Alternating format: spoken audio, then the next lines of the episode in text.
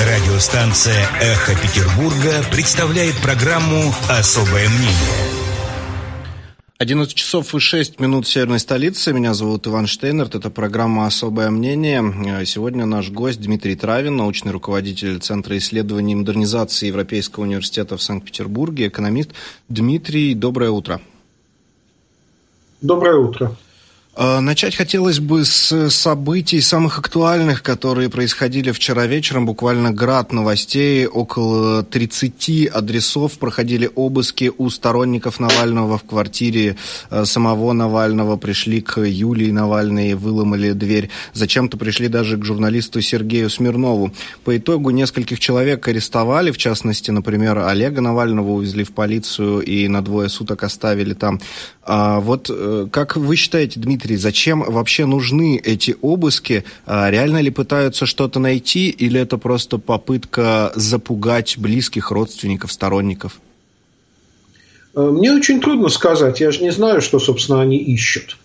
Но, э, конечно, видно, что начались э, широкие, масси... началось широкое массированное давление на фонд борьбы с коррупцией, на Навального, на всех людей, кто с ним связан, и соратников, и родственников.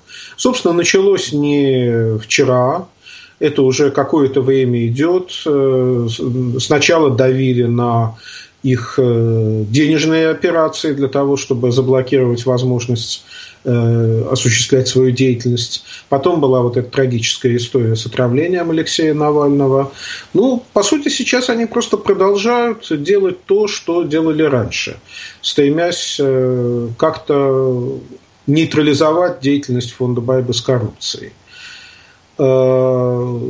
Может быть, что-то найдут и попытаются на этой основе дать какие-то тюремные сроки Э, людям, которые с Навальным работают.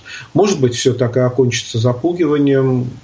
Насколько я понимаю, здесь возможны разные варианты. Мне, вот, Дмитрий, э, интересно, просто какой-то шквал э, различных дел и уголовных э, свалился на голову Алексея Навального. Зачем их столько? Ну, то есть есть одно там по делу Ифраше. А вот сейчас приходили из-за нарушения санитарных норм. Есть об оскорблении ветерана. Мне кажется, уже запутаться можно. А какой смысл в том, чтобы так много разных поводов для преследования создавать? Э, первое объяснение, которое здесь приходит в голову, связано, в общем-то, не с Навальным. Смотрите, есть огромный бюрократический силовой аппарат, который работает э, против Навального. Э, это одна из, одно из направлений их деятельности. В принципе, они по всем своим делам работают примерно одинаково. Множество людей сидят на зарплате, стремятся делать карьеру, э, в общем, каким-то образом продвигаться и зарабатывать деньги. Эти люди стремятся использовать все возможности для того, чтобы как-то проявить активность. Кто-то один цепляется за один случай для того, чтобы возбудить дело по Навальному, кто-то другой цепляется за другой. Э, каждый такой случай стараются не упустить. То есть это работа огромной бюрократической машины, которой, в общем-то, наплевать лично на Навального, но они выполняют те задачи, ради которых их создало государство. Э, потом второе, что здесь приходит в голову, э, поскольку в каких-то случаях э, действительно можно возбудить уголовное дело и добиться какого-то результата, в каких-то нельзя, стремятся возбуждать как можно больше разных дел, что-нибудь да получится. Э, это уже связано не столько с работой бюрократической машины вообще, сколько с работой против Навального. Э, если есть задача вывести этого человека из политики тем или иным способом, то мы видим, что с одной стороны возбуждаются дела, причем разные дела по разным э, поводам. С другой стороны, внезапно человек теряет сознание в самолете и выявляется, что он отравлен. Э, там в какой-то момент ему плескали в лицо зеленкой. Э, служба исполнения наказаний в тот момент, когда Навальный находился в Германии в безопасности, объявила о том, что э, против него будет ну, реанимировано уголовное дело, и тем самым они его предупредили, по сути, о том, чтобы он не возвращался в Россию. То есть эти ребята готовы устранять Навального из политики самыми разными способами. Э, сел так сел, умер так умер. Если оказался за границей, пусть остается за границей. Э, лишь бы не занимался политикой, либо занимался ей э, в какой-то форме менее опасной для путинского режима. Даже если Э, Навальный все равно будет заниматься политикой и в опасной форме для путинского режима, эти ребята могут отчитаться об огромном списке мероприятий, которые они провели против Навального. И тем самым продемонстрировать своему начальству, что они работают поте лица, что они заслуживают какого-то поощрения. Это уже черта работы бюрократической машины в целом. Э, ну вот я как-то так понимаю все это. Здесь нету такой простой рациональной логики, когда вот мы с вами хотим решить какую-то задачу, допустим, вы провести эфир, я написать книжку. И мы э, все, что мы делаем, направляем на решение данной задачи. А, а у этих людей логика несколько другая. Они не решают конкретное дело, они стремятся так выстроить свою э, профессиональную деятельность, чтобы получать с этого как можно больше денег, чинов, поощрений и тому подобное, вне зависимости от конкретного результата.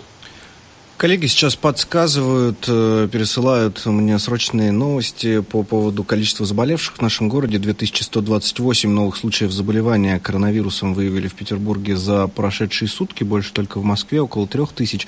И э, раз уж начал говорить про коронавирус, дело в том, что обыски у сторонников Навального проходили как раз из-за нарушения санитарных норм на прошедшем митинге в минувшую субботу.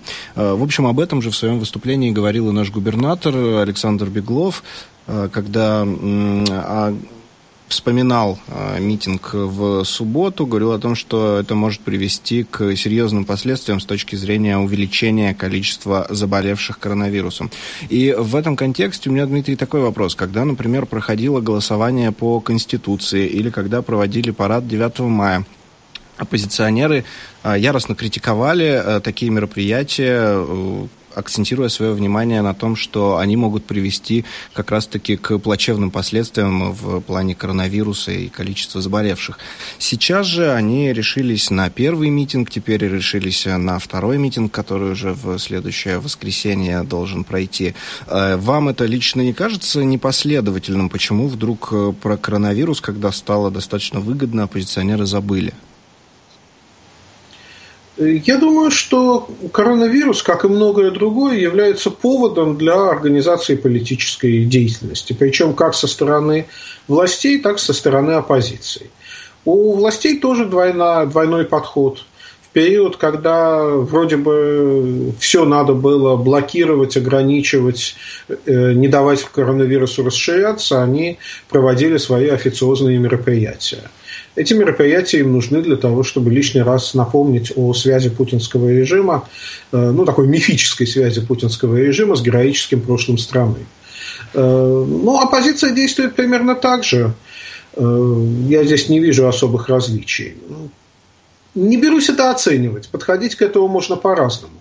С одной стороны, действительно, в период эпидемии любые мероприятия, на которых скапливается много людей, опасны, они расширяют вероятность заболевания, но с другой стороны, конечно, история с Навальным беспрецедентна. То есть столь э, наглые циничные действия в отношении оппозиции, причем э, сейчас уже нельзя сказать, что Навальный какой-то там рядовой блогер, случайный человек, на него там можно не обращать внимания.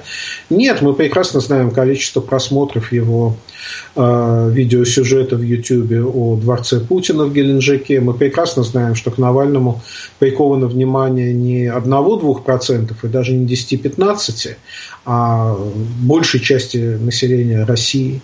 Собственно говоря, тем, что снимает Навальный, сейчас интересуется больше людей, чем выступлениями Путина, которые показывают по э, нашим различным центральным каналам.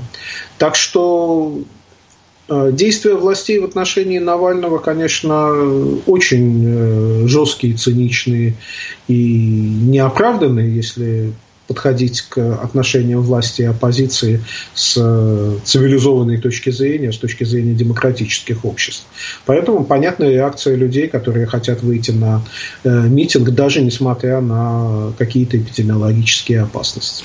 Но я, конечно, не берусь комментировать, собственно, насколько важны эти насколько серьезны эти опасности, потому что это уже вопрос к эпидемиологу. Я здесь просто оцениваю ну, по стандарту, как вот говорят специалисты, что опасно собираться так, я и могу это тоже оценить. Как раз по теме нашего разговора приходят срочные новости на ленты информагентств. Следственный комитет, вот буквально несколько минут назад пришла новость, возбудил уголовное дело против Леонида Волкова о вовлечении подростков в протесты. То есть еще один э, сторонник Навального теперь оказался под угрозой уголовного преследования в России. В то же время московская прокуратура внесла предостережение пяти компаниям и шести физлицам в связи с призывами к участию в несогласованной акции 31 января. Это, собственно, та акция, которая э, предстоит еще. Э, хотел бы обратить внимание на громкую историю с акции еще прошлой. Э, говорю про Маргариту Юдину. Это та самая женщина, которой один из э, силовиков, который ударил в живот, она отлетела, ударилась головой, после этого была госпитализирована. И спустя совершенно небольшое время началось какое-то прямо представление вокруг этой женщины. А, она потом сама рассказала в многочисленных интервью, что буквально кружили вокруг нее всякие начальники полицейские, уговаривали ее принять извинения от э, сотрудника, который ударил ее. В общем, делали все возможное, чтобы как-то минимизировать имиджевые потери от э, этой истории. Вот вам, Дмитрий, например, понятно, почему они так вцепились в эту женщину, ведь были же прецеденты раньше, Например, на московских протестах в 2019 году тоже ударили женщину в живот, но вот э, так, так к ней не относились, не пытались так э, заручиться э, ее э, какими-то словами о том, что она всех прощает. Я могу только догадываться. А, понятно, что э, нашим силовика, наших силовиков не очень волнуют люди, которые попали под раздачу. Ну, там того ударили, этого ударили. Эм, я не исключаю даже того, что человек, который ударил женщину, просто получал от этого удовольствие. Э, ну, у него такая работа, что э, жестокость временами приходится Э, осуществлять. И вполне возможно, что на эту работу попадают люди, которым, э, которые получают удовольствие от нанесения ударов по другому человеку. Так что, в принципе, жестокости я совершенно не удивляюсь. Э, хотя ничего не хочу сказать в отношении вот этого конкретного силовика. Э, я с ним не знаком, его ситуацию не изучал, поэтому может он получал удовольствие от удара, а может он сильно раскаивается, как он потом сказал уже в больнице про свое запотевшее забрало. Э, трудно сказать. Но в целом, конечно, там какой-то процент людей есть, которые от этого просто удовольствие получают. И думаю, что данная ситуация, э, связанная с извинениями, возможно, возникла потому, что на них кто-то наехал э, из очень высокопоставленных людей. Э, видите ли, вся история вокруг Навального, она, конечно, принимает такие сложные неоднозначные формы именно потому, что в путинских элитах существует раскол. И есть очень разные подходы у разных влиятельных людей к тому, как надо решать проблему Навального. Там острый конфликт между различными структурами, силовыми, бюрократическими. Э, это видно с 2013 года, с того момента, как Навального сначала сажали по делу Киров Леса, потом тут же отпускали, отпустив, дали возможность участвовать в выборах мэра Москвы, э, потом вешали новое уголовное дело, вот то самое по Ифраше. То есть явно такая вот противоречивая ситуация. И сейчас, возможно, тоже противоречивая ситуация. Э, силовики хотят в большей степени решать проблему Навального своими методами, а какие-то другие влиятельные элиты хотят наехать на силовиков и показать, что те неадекватные и не способны нормально решать эти задачи. Ну вот данный случай, когда э, человек просто силовик просто жестоко ударил женщину ногой в ситуации, когда она его даже не провоцировала, а по сути просто оказалась у него на пути. Ну, это вот тот случай, когда можно на силовые структуры наехать и добиться э, снятия с должности каких-то силовых начальников. Возможно, именно с этим связано то, что силовики пытаются как-то, э, ну что ли, э, навести порядок в собственных рядах и сделать вид, что это была случайная история, что она, в принципе, не характерна для них и что они готовы даже извиняться. Э, возможно, какие-то головы полетят по итогам этого случая. А, отвечая на прошлый вопрос, э, вы, мне кажется, правильно отметили, что сейчас очень большое внимание приковано к расследованиям Алексея Навального. Действительно, фильм про дворец, который предположительно принадлежит Владимиру Путину, точнее даже будет сказать, которым он предположительно пользуется, посмотрело почти 100 миллионов человек. Я вот не припомню, конечно, расследование, которое вызывало бы такой резонанс. И у меня в связи с этим вопрос. Вот я заметил, что журналисты в общем-то, удивлялись тому, что достаточно много людей вышло на минувшую акцию, которая прошла в субботу, потому что изначально как-то скептически вроде бы коллеги были настроены, думали, что выйдет немного людей. В итоге, ну, там, по разным оценкам, от 15 и, может быть, там даже до 30 тысяч вышло. Очень трудно какую-то четкую дать оценку, но примерно а, вот а, такие. А, но при этом, если фильм посмотрела около 100 миллионов человек, а выходит э, в огромном городе Петербурге несколько десятков тысяч, там в Москве примерно столько же, в других городах гораздо меньше. А почему такая небольшая конверсия людей, которые посмотрели, людей, которые ну, должны быть, очевидно, недовольны этим, и тех, кто непосредственно выходит на улицу? Э, я не вижу в этом ничего удивительного. Э, Далеко не все те люди, которые пытаются разобраться в ситуации, являются борцами и готовы выходить на какие-то акции. А, более того, поскольку акция запрещенная, поскольку ну, мы видели по итогам этой акции было множество задержаний, были столкновения, а, ну, люди все, все прекрасно понимают, чем грозит выход на такую акцию. Если бы был разрешенный мирный протест, хорошо организованный и позволяющий пройти по центральным улицам города, демонстрируя свое несогласие с путинским режимом, то в таком протесте, возможно, приняло бы участие значительно большее число людей. А в данном случае тот, кто выходит на такого рода акции, он понимает, что сильно рискует – он понимает, что может оказаться задержанным, причем даже если он не нарывается, а чисто случайно. Э, просто, ну вот, э, силовики ведь иногда действуют э, очень странно с нашей точки зрения, набрасываются на толпу, выхватывают людей. Рядом стоят люди, одного выхватывают, другого не выхватывают. То есть можно совершенно случайно оказаться задержанным и даже избитым. Ну вот в этой ситуации, конечно, многие из тех, кто посмотрел сюжет Навального, не стремятся выходить на протестные акции. Более того, из тех, кто посмотрел сюжет, далеко не все находятся на стороне Навального. Кто-то посмотрит и скажет, ну да, Путин наш царь, он имеет право все дворцы, там, яхты, пароходы, все что угодно иметь. А, ну, я немножко утрирую, понятно, что речь идет о царе в переносном смысле. Кто-то посмотрит и скажет, ну, смотрите, у Навального ничего не доказано, сплошные домыслы. Вот в этом, в этом, в этом и в этом месте он передергивает и рассчитывает просто на а, примитивного зрителя, который э, не анализирует представленные ему факты, а возмущается деятельностью деятельностью Путина заранее.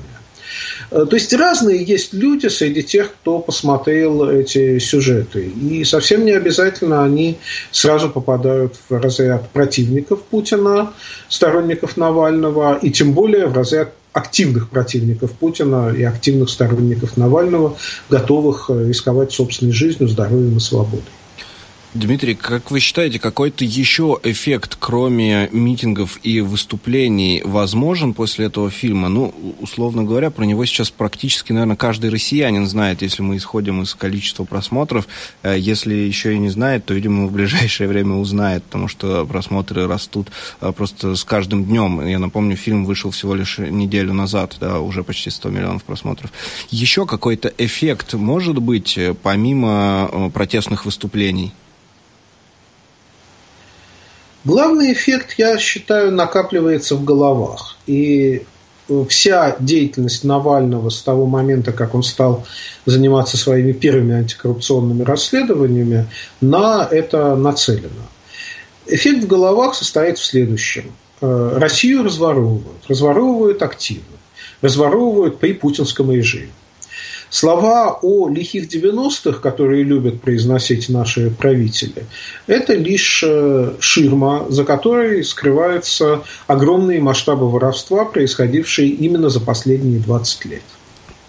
Вот это сегодня, по идее, должно понимать все большее число российских граждан. Э, еще недавно это не понимали. Какое-то время казалось, что многим людям казалось, что Путин навел порядок, а расхищения были в 90-е годы. Э, люди так считали, потому что в 90-е годы пресса активно сообщала о всех возможностях э, расхищения государственной собственности, о всех проблемах, связанных с приватизацией, а потом на это стали накладывать цензурные ограничения, особенно на ведущих телеканалах. И у людей где-то в нулевые годы сложилось совершенно неадекватное представление о том, кто честный и кто ворует.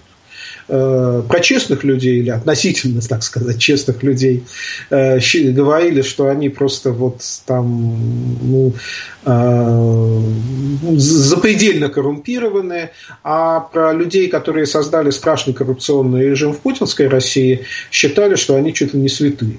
Вот сегодня все становится на место, с головы на ноги переворачивается российское общество получает адекватные представления о том, для чего существует авторитарный режим. То, о чем ученые пишут постоянно, э, что авторитарные режимы почти всегда существуют для воровства, для извлечения ренты из страны, для того, чтобы так или иначе сохранять свою власть и при сохранении власти грабить, грабить и грабить население. Вот то, что известно давно людям, занимающимся политическими науками, сегодня постепенно, благодаря деятельности Навального, становится известно широким массам. И Навальный для этого делает гораздо больше, чем любой человек из науки вроде меня, потому что я об этом начал писать статьи гораздо раньше, чем Навальный снимать ролики, но меня может прочесть э, несколько десятков тысяч человек максимум. А Навального смотрят, э, раньше мы говорили миллионы, сейчас уже десятки миллионов. Так что вот главные последствия вот эти. А к чему эти последствия приводят? Иногда думают, что э, здесь существует какая-то прямая связь между э, осознанием ситуации и протестами. Э, даже между осознанием ситуации и эволюционной деятельностью. Нет, такой связи нету. Люди могут все хорошо понимать, но вовсе не быть склонными выходить на улицу и свергать режим. Поэтому, когда и как рухнет путинский режим, и рухнет ли он в результате каких-то действий снизу или в результате раскола элит, или в результате того, что Путин там лет через 20 просто умрет естественной смертью, мы не знаем.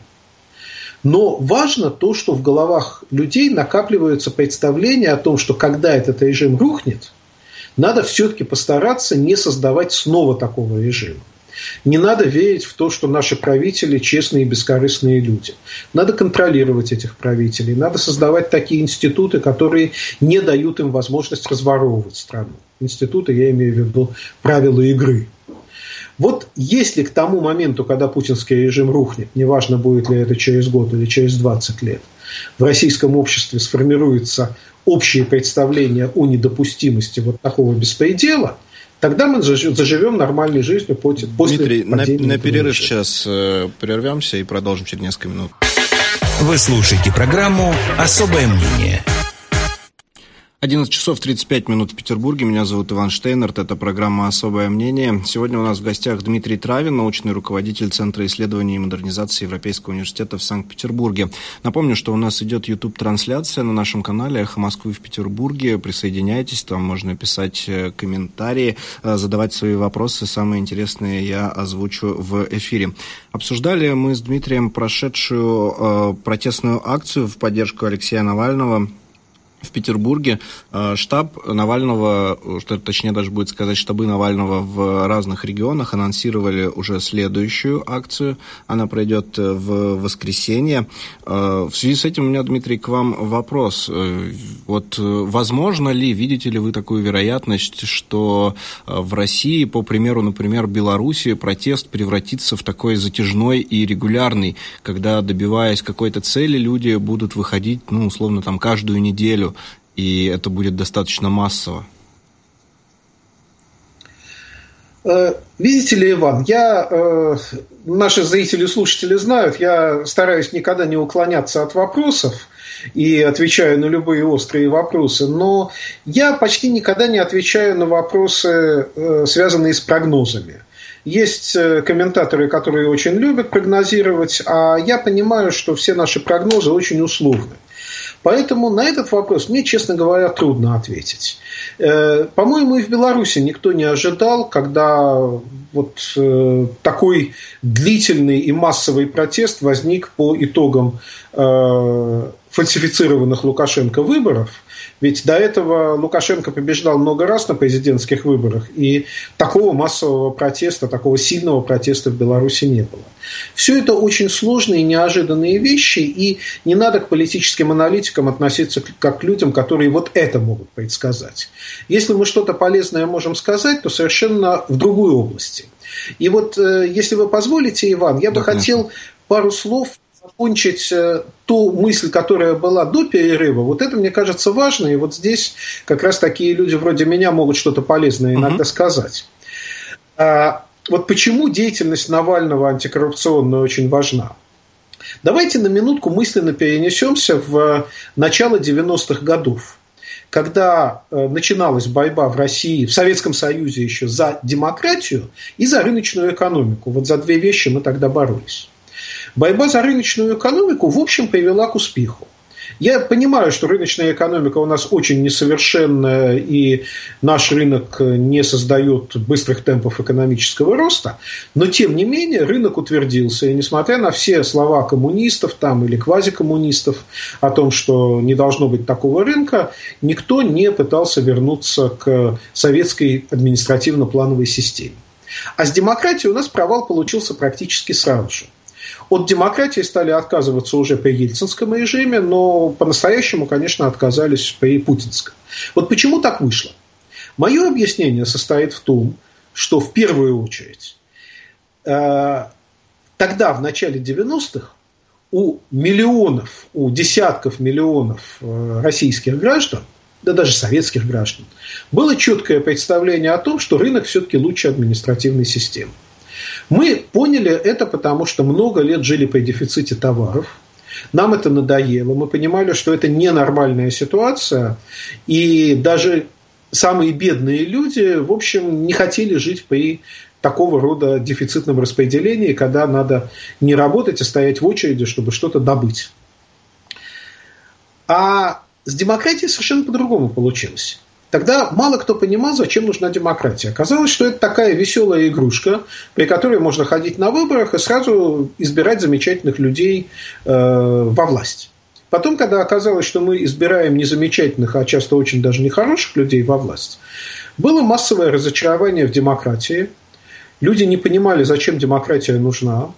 А когда в условиях э, высоких цен на нефть в нулевые годы выяснилось, что экономика может быстро расти и обеспечивать рост благосостояния без всякой демократии, люди окончательно задумались, ну а зачем демократия нужна? Наверное, у России какой-то особый путь, мы можем и без демократии обойтись.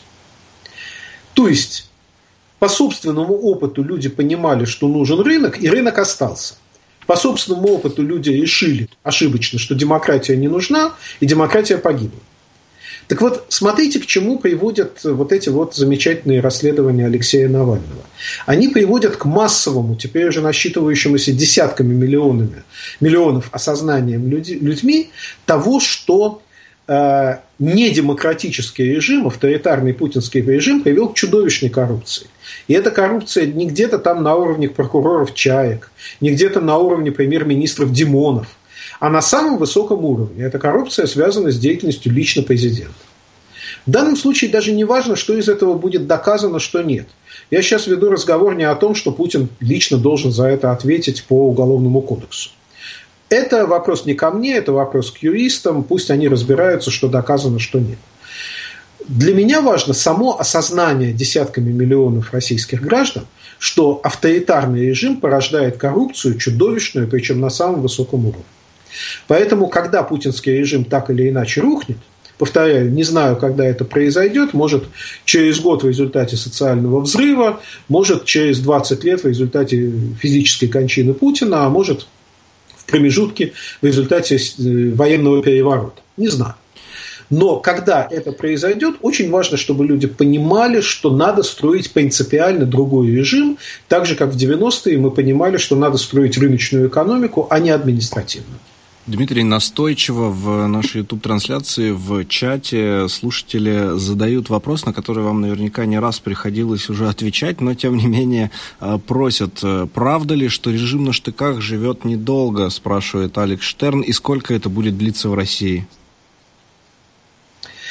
Нет, я бы так не сказал. Э, есть знаменитая фраза о том, что на штыках можно сидеть, но сидеть очень неудобно. Эта фраза нам говорит о том, что, ну, правильная, разумная фраза, она нам говорит о том, что умный автократ всегда старается сидеть на пропаганде и на бюрократическом манипулировании. То, чем Путин занимался до самого последнего времени. Гораздо проще создавать впечатление, что ты великий вождь и убеждать народ в том, что за тебя надо голосовать, а если народ плохо голосует, надо вот как-то манипулировать, то ли вбрасывая бюллетени, то ли присоединяя к России Крым и создавая впечатление, что ты все-таки велик. Вот это гораздо удобнее, чем э, сидеть на штыках. Но если методы манипулирования не работают, режим может держаться на штыках, на силовом подавлении и держаться довольно долго. Это будет зависеть также от массы обстоятельств, как и возможность манипулирования сознанием населения. Это зависит от раскола элит. Вот Лукашенко нам показал, что в ситуации, когда вроде бы режим слабенький, страна маленькая, бедная, но в ней нет раскола элит. Силовики готовы были подавлять э, выступления народа, несмотря на любые обстоятельства. Вот в этой ситуации режим может держаться довольно долго. Лукашенко на тот момент победил, и по-прежнему он президент. А в Армении ситуация сложилась совершенно по-другому. В какой-то момент, мы хотя, конечно, плохо знаем все-таки, что там произошло, но в какой-то момент старый армянский режим рухнул под воздействием тех массовых протестов, которые возглавлял Пашинян. Э, очевидно, там был раскол в элитах. Очевидно, часть э, силовиков сказала, что стрелять в народ не будут. А в Беларуси, наверное, заверили президента, что запросто перестреляют. Как будет в России, мы не знаем. Поэтому при определенных обстоятельствах, если раскола элит не будет, режим может очень долго существовать, вплоть до физической кончины Путина. Если раскол в элитах будет серьезный и окажется, что э, силовики не готовы просто убивать десятками, там, сотнями людей, если те выходят на мирный протест, в этой ситуации режим может и быстро рухнуть. Немного времени у нас уже остается, но тем не менее хочется успеть и про речь Владимира Путина в Давосе поговорить. Впервые наш президент, о, впервые с 2009 года наш президент выступил в Давосе, довольно долго его там не было. А в выступлении своем он э, сказал о возможности борьбы всех против всех, но при этом же призвал европейские страны, страны Запада к сотрудничеству и заявил о готовности улучшать отношения с ними. Вот э, мне лично кажется, что слова пока что расходятся с делом, потому что, например, э, вчера МИД России э, вручил ноту э, представителю американского посольства из-за фейков о России. Как-то это плохо вяжется со словами Путина о том, что, мол, давайте дружить. Э, позиция Путина понятна в том, что он сказал в Давосе нет ничего нового, поэтому здесь, я думаю, как раз мой большой комментарий не понадобится. Путин готов налаживать отношения со странами Запада, но на своих условиях. Э, с момента крымской экспансии, то есть уже э, почти 7 лет, это достаточно очевидно. Путин не безумец, который стремится развязать мировую войну. Если Запад пойдет ему навстречу, он готов будет мириться. Но это будут именно те условия, которые Путину нравятся. Если очень кратко, упрощенно, я бы сказал так. Путин хочет контролировать постсоветское пространство, ну, может, за исключением стран Балтии, которые уже давно откололись и находятся в НАТО. Путин хочет контролировать постсоветское пространство, консультируясь на этот счет с Вашингтоном, возможно, даже принимая с Вашингтоном совместные решения, но он не пойдет навстречу Западу, если Вашингтон или Брюссель будут принимать какие-то свои решения на постсоветском пространстве, не советуясь с Путиным. Дмитрий, заканчивается у а, нас а, есть... уже время, к сожалению, вынуждены мы прерваться. Э, прощаемся с вами, надеюсь, до следующего эфира. Напомню, с нами на связи был Дмитрий Травин, научный руководитель Центра исследований и модернизации Европейского университета в Санкт-Петербурге. Вы слушали программу «Особое мнение».